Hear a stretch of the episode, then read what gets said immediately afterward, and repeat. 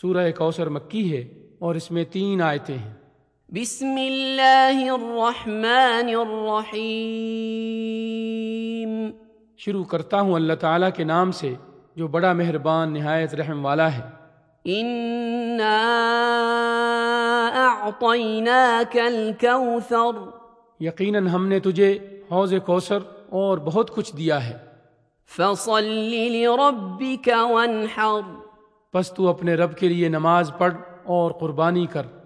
ان شانئک هو الابتر